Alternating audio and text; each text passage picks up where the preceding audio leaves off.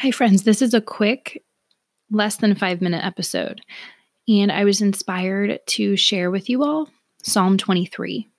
So I know you've heard this one before, but I think it's a great reminder, especially for us moms, if you're a mom listening who just is having a tough mom day.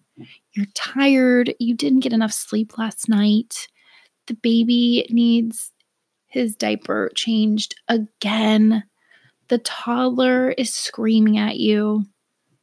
The elementary school kiddo needs help with their homework, and you're tired. You want to go to bed. You're hungry and you haven't eaten enough. There's so many things about motherhood that are beautiful and joy filled, but it's also challenging. I'm not going to lie to you. There are hard parts of it.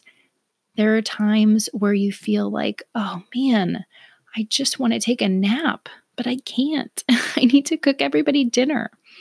So today, I just want to share with you Psalm 23, and I pray that it blesses you, it lifts your spirits, and reminds you that God truly is your shepherd. This is Psalm 23.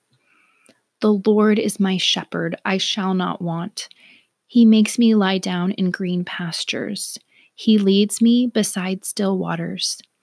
He restores my soul. He leads me in paths of righteousness for his name's sake. Even though I walk through the valley of the shadow of death, I fear no evil, for thou art with me. Thy rod and thy staff, they comfort me.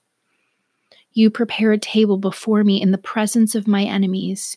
You anoint my head with oil, my cup overflows.